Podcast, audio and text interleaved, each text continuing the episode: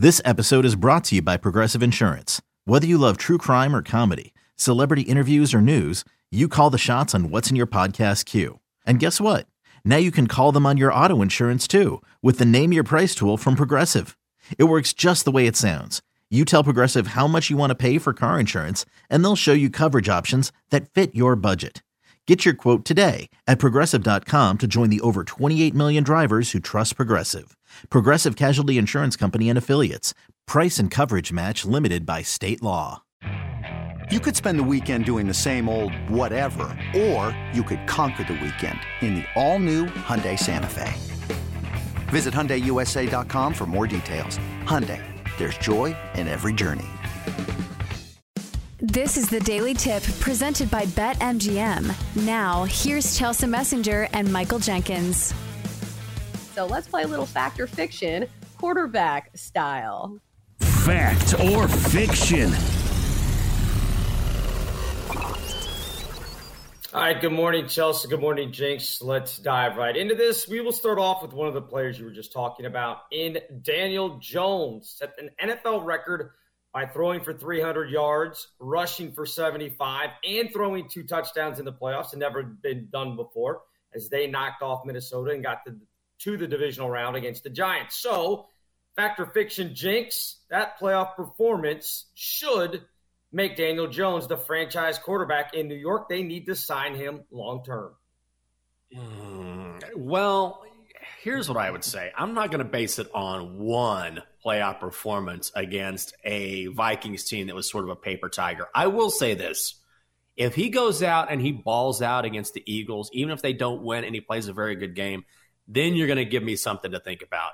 But one good game against a Vikings team that was involved in countless one score games this season. I think they were 12 and 0 or 11 and 0 one score games before losing to the Giants. I, I, don't want to base everything on one game. Just like when I look at the Cowboys and I don't believe in the Cowboys, it's like, yeah, they look great against the Bucks, but they haven't looked great in the second half of the season. So I got to see more than a one game sample size. So it's something the Giants should think about because there's no question that he has gotten better and he's been very good but I want to see it against the Eagles. So for now, I'm going to say fiction.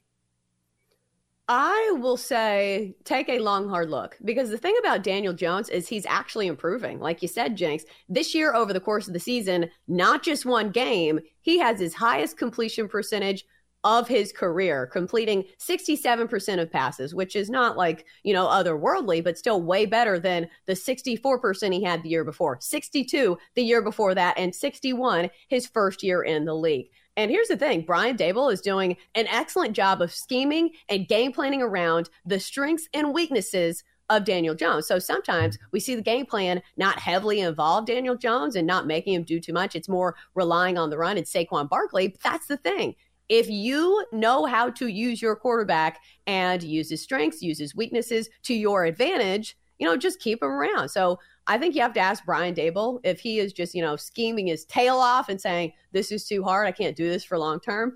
Uh, but yeah, in the meantime, I think it's worth a look.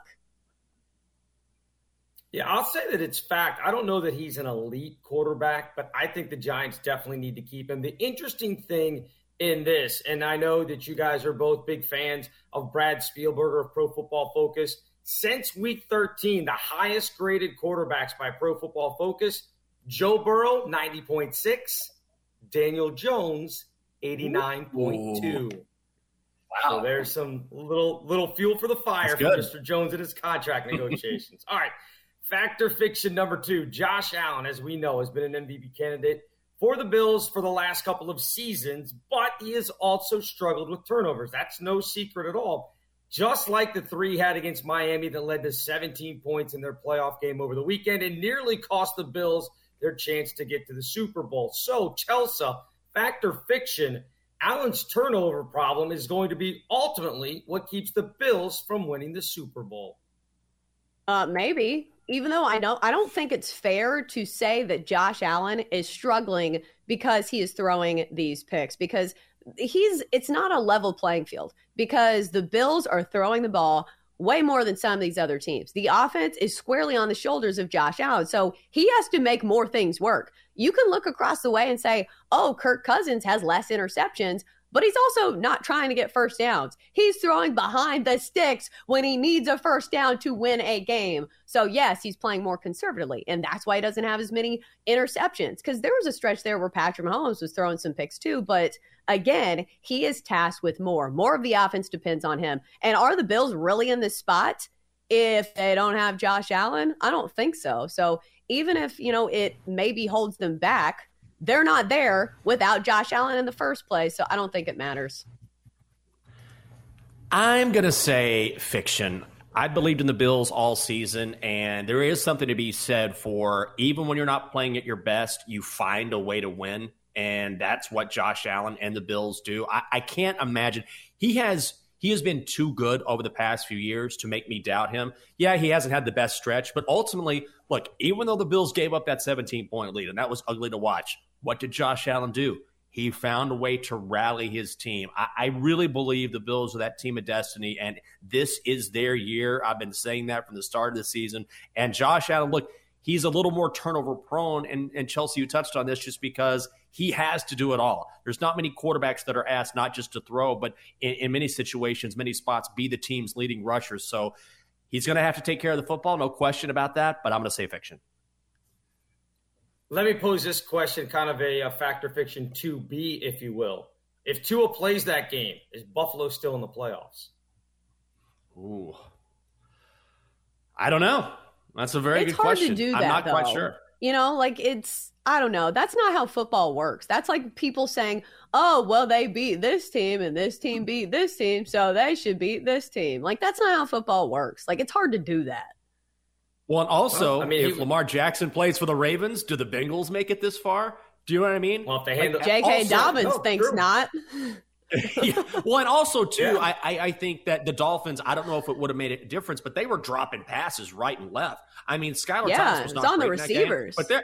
Yeah, there were a few times where he's delivering shots down the field and just dropping passes. So, do they catch them if a different guy's throwing the ball? I don't know about that. I mean, it's a possibility, I guess, but Tua's been so banged up and is necessarily good in the cold. So I'm not totally convinced they win, even if Tua plays. All right, here we go. Factor fiction number three. Brock Purdy continues to roll along with the 49ers. He is undefeated as their starter. Now, no rookie quarterback has ever won a Super Bowl, but Brock Purdy is just three games away from pulling that off. But is it about Brock Purdy or is it about San Francisco? So, factor fiction, Jenks if Jimmy G were under center, San Francisco would still be exactly where they are. Oh, man, this is a tough one. I'm going to say fiction. And I I love Jimmy G. I think he's I think he's a guy who's perennially underrated. But if you look at Brock Purdy, I think the thing that impresses me most about him, number one, this is mainly Kyle Shanahan, right? Kyle Shanahan has schemed up this team perfectly on the offensive side, and they have as much talent as anyone. But the thing that impressed me about Brock Purdy was his escapability, which I He's not really known for that, but there were multiple times in that game against Seattle where he's spinning out of trouble and he's making plays, and that's not really Jimmy G's game. So it, it's not a it's not a hill I'm willing to die on, but I'm going to say fact just because Brock Purdy not only has performed well within that offense, but has made plays as opposed to just having everything handed to him. Let's go fact. Hmm. I'll go fiction just because I think this offense is so good. It doesn't really matter who is at the helm. And here's the thing last year, Jimmy Garoppolo was clearly the quarterback for the Niners, and he threw a pick in every single game in the postseason and they still won two of those three games. That game against Green Bay, he had 11 completions, 11 of 19, 131 yards, no touchdowns, and a pick.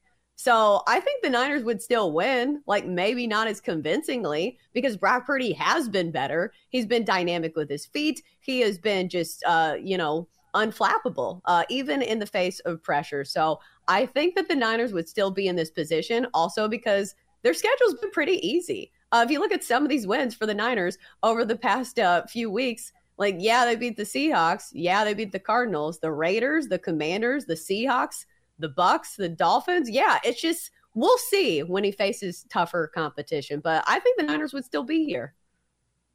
All right, we'll find out this week as tougher competition starts uh, Sunday at 6.30. All right, speed around factor fiction real quick. The Chargers fired their offensive coordinator and quarterbacks coach uh, just yesterday. Chelsa factor fiction. It should have been Brandon Staley that got the hook. Fact. Duh. Is this Fact, the lightning he's round? I don't need to have an explanation, Yes. right? No, you just. You I'll give. I'll give you a lightning round. Fact, he sucks. Fire him. There you go. All right. Next one, lightning round. Jenks, the teams available to Tom Brady are not good enough for him to get another another title. He should just walk away. Fact, you're 45. You're the goat. We're gonna go Carolina. Whew, fact.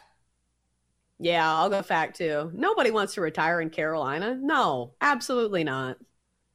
All right, last one, fact or fiction. Of all the teams currently available and interviewing for a head coach, Denver, Chelsa, is the best place for Sean Payton.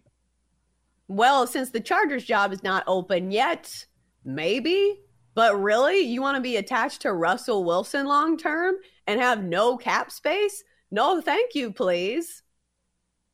I'm gonna say fiction just because they are stuck with Russ, stuck, and he is an albatross. He's done. He's cooked, and Sean Payton needs a quarterback to succeed in the National Football League. Russ ain't it, so I'll say fiction. But you're right, Chelsa should be the Chargers. Do you think that it would be better for somebody like Sean Payton to go to, wait for it, a team like the Texans because he will be able to create his own team? I'll tell you this their franchise is terrible, but they have a ton of cap space and they have a ton of draft picks left over from that Deshaun Watson trade. So just something to think about moving on. For more, listen to the Daily Tip presented by BetMGM. Weekday mornings from 6 to 9 Eastern on the BetQL network, the Audacy app, or wherever you get your podcasts.